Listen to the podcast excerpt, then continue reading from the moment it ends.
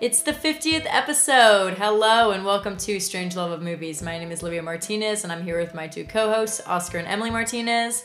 And today we're going to be discussing none other than the film that inspired our name, Doctor Strangelove, or How I Learned to Stop Worrying and Love the Bomb. This movie is directed by Stanley Kubrick. It's in black and white. It's a satire about the Cold War, and it is great. And the title is great also, and that is why we use it for Strange Love of Movies.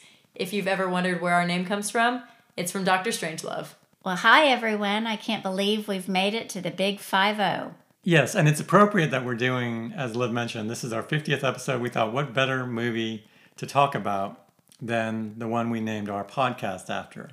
And as Liv mentioned also, it is a classic. It's as classic as they come with the people involved, starting with the writer and director Stanley Kubrick. It also features Peter Sellers and George C. Scott in roles that really allow them to just go over the top and just have fun playing crazy characters. It, really shows you can't go wrong with such talented people. But how many movies have we seen where talented people are involved and you do go wrong? So it was a, a classic combination of an incredible script, incredible direction, art direction. The scenes were impeccable and then it was a, a it's a comedy about nuclear war. How do you make that funny? I know it's somehow almost, they do. It's almost impossible, and we think now how things are crazy in our country. Three words: the Cold War. At any given time, this planet could have exploded because of a nuclear incident or accident, and that's where the plot kind of starts with this film. Yeah, and since it is our 50th episode, I think we've finally learned that we need to start with the plot and then get to all of our fun facts because we're big on fun facts. But the plot is essentially following three different stories. One is in the air, one is at a military base. Mm-hmm. And then the third one is just in the war room, which is kind of a very secure. It's in the Pentagon, right? Yes. I never realized. I mean, it's kind of Dunkirk vibes just because I know they're in different locations, but Dunkirk is split into three locations in the war movie, and so is this one. But this movie isn't really focusing on a specific battle, and I mean, it's kind of a make believe incident, but it could have easily happened. Apparently, yes, it could have. I mean, there's lot, all sorts of articles about this movie that at the time uh, certain people had certain power. Only the president of the United States should have that power to declare a nuclear war. But apparently, in the early days, other people had that power in real life, and it's pretty fascinating look at that, especially with the idea that it could have happened. I mean, it really could have happened. I wonder what the audiences felt at the time because it didn't seem like a funny topic. This movie was made at a time when people really were living under the threat of a potential nuclear war that would wipe everybody out. So it is impressive that filmmakers could make a movie that actually makes an audience laugh about something so serious. Exactly. And really, the main conflict in this movie is miscommunication and the highest form of it because basically there's a general, he's gone rogue, and somehow he has this code he sent to all of the planes containing all the nuclear bombs to bomb Russia, even though the president hasn't signed off on this at all. But General Jack D. Ripper, played by Sterling Hayden, do you think that name has any significance, aka Jack the Ripper? But anyway, so Jack Ripper, he kind of goes rogue, like I said, and all of the planes are now aiming for Russia. And the president gets word of this, and they have 18 minutes in this war room to dissolve the situation. And like dad, what you said when we were watching it is this movie gets right into it. I mean, there is tiny there's so little development. It's just immediately they get this code and they're on their way to Russia to bomb the heck out of it. Right, and it starts with a disclaimer, and, and it has a very documentary feel, doesn't it? Yes. The disclaimer basically says the U.S. Air Force, dot dot dot dot dot, and it's it's almost as if the Pentagon said, "Hey, this really couldn't happen." We later find out that it, it, it really could have. I mean, that's what all the past 40 years have been, that people have been deconstructing this film and all the messages in it and but again, that documentary feel of the B-52s, these giant, ginormous planes that contain the nuclear uh, payload, uh, not just measured in tons. We're talking megatons, and so many terms came from this movie, like mega death. That was an actual hmm. term. Death isn't enough. We're talking millions. That, that's what megadeath means. At least a million deaths. At one point, when they were compromising with Russia, they were like, "Okay, we would lose ten to twenty million troops." but as long as the world didn't fall apart, it's fine. And it was just like that is the most ludicrous reasoning, but they really were freaking out. And megadeath was, I mean, it was coming because And- of the doomsday machine. And not even troops, just people, just just average people. It wasn't even a, a war because that was the thing. By that point, it involved the entire population of the entire Earth, and it was tens of millions of people. yeah, so obviously we don't want to spoil this whole movie for you. And Then again, people have had 50 years to watch it. True, but this is our 50th episode, so we don't want to spoil everything. So you guys can keep listening even if you haven't seen Strange Love. But yeah, essentially they're just trying to fix a dire situation that will lead to the end of the world. And that was good catch on your part, Liv, because one of the things I read, I actually did some research on this. Failure in human planning and an over reliance on technology sound like any other Stanley Kubrick movie that we've seen involving outer space. Oh, 2001 for sure. And on the Stanley Kubrick note, how you say it feels like a documentary, it does at points, but then there are other points where the camera is just so still and stiff that it looks like a literal photograph. So the direction in this is immaculate and it deserved award recognition. I think it got nominated, but of course, Kubrick didn't win because why would he win for just a great movie? But yeah, it is an interesting field because when we're on the plane following Slim Pickens, who plays, who is it? Uh, Colonel Kong, his, his nickname is King. Haha. yeah, Colonel Kong, when we're following him, it looks like a shaky cam documentary. But then when we're looking at Jack the Ripper and the president in the war room, it's just these beautiful and aesthetically pleasing shots. And since you did more research on this, Yeah. I'll ask you, Liv. Stanley Kubrick is probably best known for The Shining in 2001. Yes. Where did this film fit in in that order? What year was this made as opposed to the other two? Okay, let's see here. Strange Love was made in 1964, and it was right after Lolita, and it was right before 2001. People would consider 2001 his masterpiece. I mean, people would consider that just one of the greatest movies of all time. And Liv, do you want to mention who played the president? Yeah, Peter Sellers. What about who played the British officer who helped save the day? Peter Sellers, And of course, last but not least, Doctor Strangelove. the German scientist, also played by Peter Sellers. He does an amazing job at playing multiple characters, very, very different characters, very different accents. Very, some of them are villainous, some of them are heroic. Peter Sellers is just really was one of cinema's greatest talents. For those of you who are Monty Python fans, it's it's fairly safe to say there wouldn't be Monty Python if there hadn't been a Goon show before it in the 50s and 40s. And Peter Sellers was a big part of that. He's known as a comedic genius. And in fact, one of the conditions of Stanley Kubrick being allowed to make this film is Columbia Pictures insisted on Peter Sellers playing not just three roles but four. He was mm-hmm. he was asked to play four roles. Why? Because the previous film Lolita, it's not that he played different roles, but he played different characters. Remember how he had almost mm-hmm. like a split personality, very American. And I don't remember; it's been such a long time, but he played just his, his ability to mimic and be other people. Was just an incredible transformation. And Columbia Pictures thought that was why Lolita was a success, so they forced Kubrick to make him play multiple roles, which he would have happily played four roles, but he had a really bad ankle injury and he's British, so he had a tough time figuring out the Texas accent, so he couldn't play Major Kong. And that's why Slim Pickens came in. And on the topic of Slim Pickens, real quick, sorry, I just have to say his name like that because what kind of name is that? uh, he was a big Western guy, and they didn't tell him that this was a satire. So Kubrick told him just act to your best ability. This is a war movie. So he just acted like he usually would, and it still is super comical. So I don't know what that says about him as an actor, but And going back to Peter Sellers, um, again, I think most people probably know Peter Sellers best by the Pink Panther Oh, movies. yeah. He invented the character of Inspector Clouseau, and those are classics too.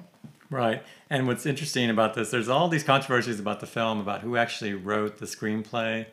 Mank podcast. Yeah, listen to kind that. of, yeah, listen to Mank because it's very similar to that with uh, Herman Mankiewicz and, and Orson Welles over Citizen Kane screenplay. So Stanley Kubrick wrote it. It was based on a book uh, written by a gentleman named Peter George called Red Alert, and they spent about a year on it. Enter this gentleman named Terry Southern, who was from Texas. He spent about a month on it. And ever since, he's been credited as writing the whole thing. But here's the thing no one's ever really came out and said, no, he didn't do anything. No, I did more. He did more. Why? Because of Peter Sellers. He apparently ad libbed so much of the dialogue that nobody can ever really say, well, no, I wrote this and he didn't say it that way. Kubrick encouraged that. Can you imagine? I can't imagine any other movie like that. I don't, can't, you know. Well, like, I can't imagine Kubrick encouraging improv. well, like George Clooney, Brad Pitt, Keanu Reeves. Keanu is not. but imagine them going to an actor or actress.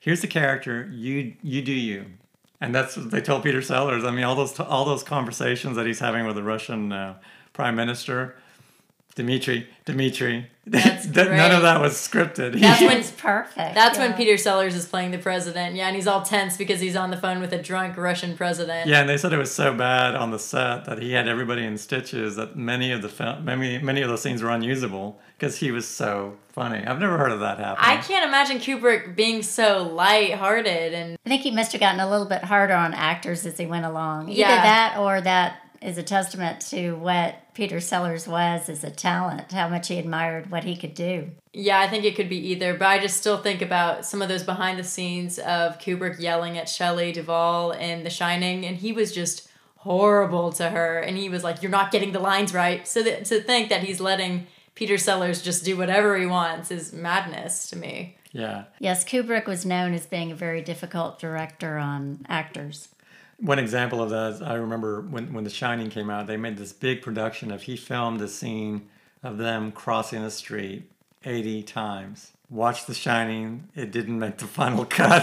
so what's up with that? Why would he do it so many times and then not use it? And didn't he make Tom Cruise uh, like walk through a door like 200 times, just like Yeah, madness? eyes wide shut. Yeah. Yeah, it just the man was a perfectionist. He might be blamed for the end of Tom Cruise and Nicole Kidman's marriage. Oh maybe. yeah, and Dad's the only person on earth who took Tom Cruise's side in this divorce. Moving on. So we've talked a lot about the times when this came out during the Cold War. The movie actually came out in, or was filmed and ready to go in 1963. The yes, first, I misspoke. I'm sorry. The first test screening was going to be on November 22nd, 1963. And for those of you who know your history, what happened on that day was uh, John F. Kennedy, President of the United States, was assassinated. So, talk about not a good time to come out with, especially a comedy where there's a, a president and people are laughing at him. So, that's why it was delayed into 1964. Understandable. And the other part of that was there's a famous scene where Slim Pickens, we've been mentioning Slim Pickens more than anybody else, but he's so funny because he's so he's so Texan. He's wearing a cowboy hat the entire Yeah. movie on the plane. Yeah, and they're basically he's playing himself essentially, but just this real brash. And and what's funny is that's the whole thing about this movie. Is it anti-American? Is it anti-military? I don't know if it's so much that it's just pro like American ingenuity because he does these things that makes the mission, uh, shall we say, a success. And he's he's determined to get it done. And and Europe is always calling people who do that in America cowboys. And so you hear you have a cowboy actually doing that. It's perfect, right? But anyway, there's a scene where he's going over the emergency survival kit, and it's like, you know, two gold bars, you know, seven Hershey bars, lipstick, you know, pantyhose, all this stuff, and he just kind of looks at looks up and he says, "Shoot, a fella could have a pretty good weekend in Vegas with this stuff." If you look closely, he's actually it was dubbed out. They he said Dallas originally, and it's you can it's really clear. It's a bad lip dub that they have, but he, they changed it to Vegas because Dallas had such a reputation For killing the president of the yeah, United States. Yeah, essentially, and Well, it had just happened. it had yeah. just happened, so it was very, very sensitive. But that's that's one of the funniest one of the funniest lines where he's going over it and he just remarks, "Man, there's some good stuff in this kit." You know? And that's also interesting how you brought up it's kind of kind of a controversial movie, I guess, or at least was at the time, because it could be seen. Certainly, it's anti-war. Certainly, it makes you like suspicious of what the military is up to, and there's this. Again, most of it is most of the crisis is spurred by this crazy general, crazy out of control general, but the characters generally are likable and mm-hmm. they're kind of laughable and so it doesn't you're not really left with a i don't know it's just it doesn't seem to me it doesn't seem like it's preachy like some more political movies and um, so again you can take it as you want it you can enjoy just laughing or you can take it as a kind of a more serious indictment of the whole i guess military industrial complex and how um, dangerous the world is because of all these nuclear weapons. Nice, Mama. And I agree with what you said. And I think Strange Love Crew, a big emphasis we make is just the mood you're in when you're watching a film. So I think that the last time I watched this movie, which was during quarantine, which kind of inspired us to make this podcast, happy 50th episode, I was just kind of pretty down on everything. And just after watching it, I was like, okay, yeah, just a bunch of goofballs run the world and we can't do anything about it. But now that I watched it, they're still goofballs and they still run the world. But I think that they're just humans and they're selfish and they're flawed. And Dad, you had a good point. You said it while we were watching it. Right. This idea that they're faced with an impossible situation. They have to make a decision within 18 minutes that's going to either save the world or destroy it. And that's kind of, and it's almost in real time. It almost happens in real time where they, they show it. And it's ironic too, because they're, when you mentioned the military base, remember the slogan on the billboard? Peace is our profession. And it's getting all shot up Yeah. and just just a disaster. And then the classic when there's a tussle in the war room. Remember what the president says, "Gentlemen, there's no fighting in the war room." That's such a that's, classic just fun, and, and it's a classic satire. And the the definition of satire, it's probably better than what I'm about to say, but it's essentially something that's funny not because it's so false. It's that there's a certain element of truth to it. You know, in other words, even when Kubrick was writing this, the reason he made it into a comedy was he was trying to write it as a straight drama. yes, he was. And what happened was there were so many funny parts that he kept cutting out because, like, "Ah, that's too funny. We can't put that in there. Like the doomsday device. Yeah, we should mention that. The, yeah, it's the time to mention. Yeah, the doomsday device. Yeah, essentially, if a nuclear bomb was to hit anywhere in Russia, it would trigger this device that literally was underneath the ground and just the biggest nuclear bomb in the world and would just basically destroy the world. And if you tried to dismantle it, it would go off. So there was just no way around it. And that was actually a real thing. It was called terrifying. mutually assured destruction. What is the acronym? Mutually assured destruction. Mad. mad, insane. And so you could see, oh, that's one example of, wait, really, the acronym of this is MAD. And it was a real thing among scientists. They really thought it would prevent a nuclear war if everybody knew that if you did mm. one bomb, it would blow up the entire planet.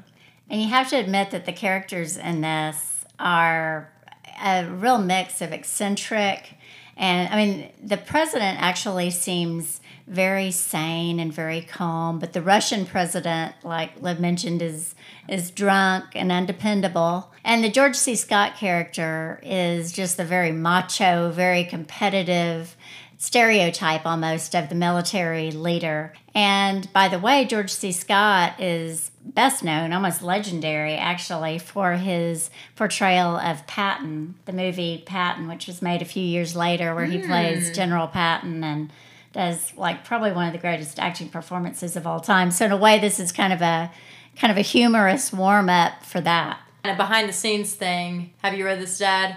Kubrick told him to go as big as possible the first take just to get in the zone. And he was like, Don't worry, man, I'm not to use this. Don't, I'm not to use it. And then he totally manipulated him and used all the most ridiculous shots. And it kind of embarrassed George C. Scott for a while. He eventually came around to it like years later and decided that was the right decision. But his character is also fascinating because you can tell he kind of wants them to bomb Russia. Like, really wants them He's to. trying to bring the logic to it. Like, wait a minute, let's look at this from another angle. like trying to make the best of the situation. If we do a he's a surprise attack, character. maybe we can win this thing. And it's No. he's giving it a shot. And then there's that one scene you mentioned where he actually falls down. Oh, the yeah. actor, he's like he's so excited. You could tell that was not in the script. I mean, what actor falls down? He's so gesticulating and he just trips over his own feet. And all the random other powerful people in the room just kind of look over at him. But of course, we've discussed all these other characters, but come on, gang. Doctor Strangelove. There's only one Strangelove. There's only one Doctor Strangelove. I think the key to his character is George C. Scott looks at this other guy and he's leaning on him. He says, Strangelove. What kind of name is that? And the guy responds with a name in German. Uh, he changed it when he became a U.S. citizen.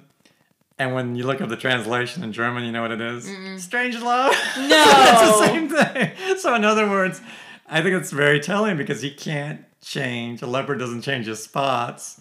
he worked for Nazi Germany. You can and so tell he he's an ex-Nazi. In fact, in, in certain scenes, he can't. Really funny because he tries to keep his arm from going into the Heil Hitler. It's like the most physical Salute. comedy ever. Yeah, and he's literally like biting his hand, and he has this one glove for some reason. One He- glove. And he's biting the glove, just trying to stop doing the Heil Hitler. And even that, supposedly that glove was Stanley Kubrick's, who would use the gloves to not get burned on the hot lights for the filming.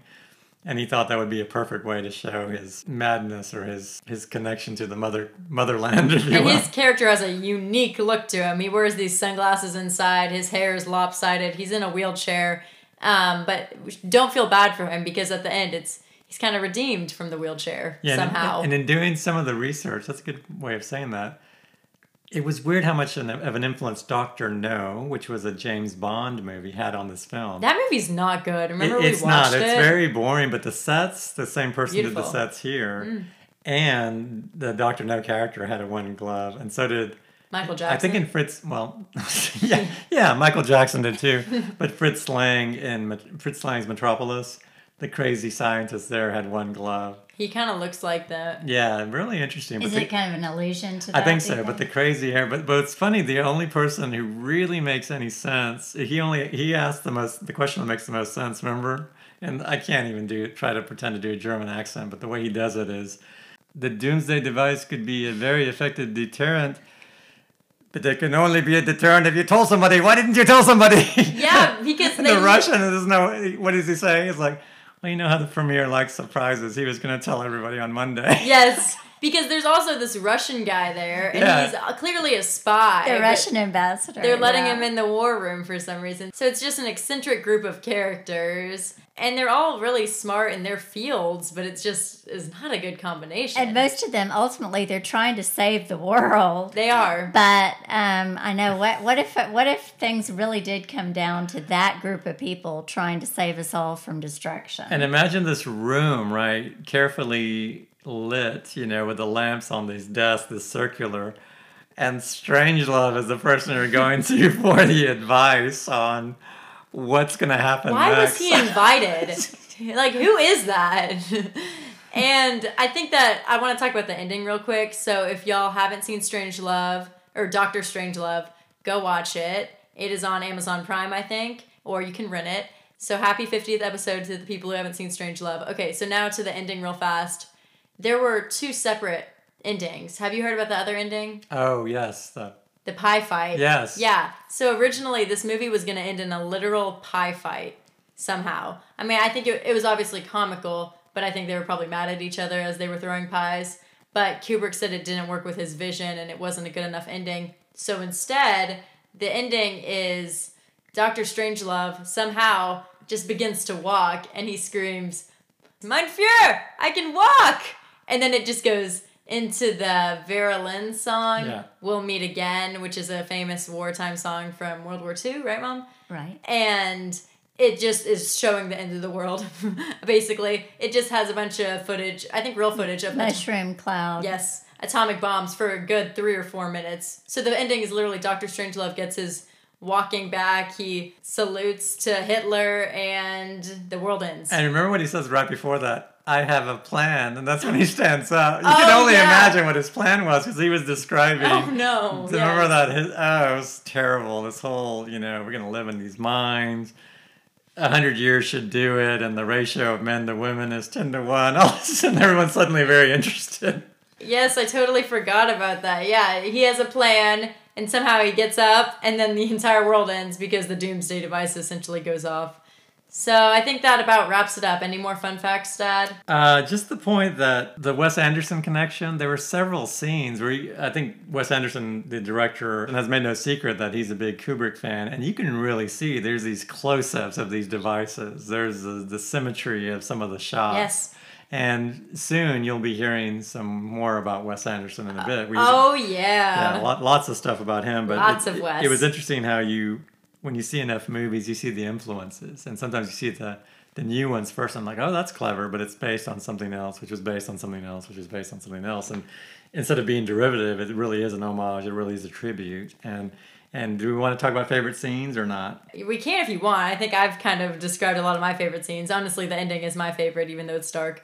But going back to your point real quick, I think that for my generation of moviegoers and movie watchers, it's really hard for us to watch the originals before the new ones. Like I know that Noah Baumbach, who y'all aren't the most fond of, but he's super influenced by Woody Allen. But I think that since all of Noah Baumbach's movies are on Netflix for everyone to watch right now, and since he's a big indie filmmaker, kids are watching the Noah Baumbach movies before they see the Woody Allen ones. So then if they watch Woody Allen, they're like, oh, that reminds me of this guy. But clearly, so yeah, I think that it just kind of gets lost in the shuffle for my generation sometimes. Hmm.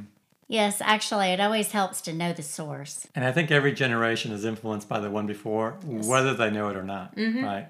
So just a couple of things on just real quick on on two of my favorite scenes, and they both involve telephone conversations where the only woman, remember, the only woman in the, in the movie is his girlfriend, uh, J- George C. Scott. She's basically saying every single thing. It's all this classified information. He's saying a general has taken over and has ordered a nuclear strike on Russia, and she and he's like in the bathroom or something, and she's repeating. She's just standing in like lingerie, and it looks like a, it's a bikini, right? But it's yeah, a, but it's a picture. It almost looks like a picture. It's she's, a beautiful shot. It's just amazing for about it lasts forever, like three or four minutes is an eternity. And the other one is the phone call that he member of Mandrake makes a collect phone call to the president of the United States, and he's twenty cents short to make a collect call.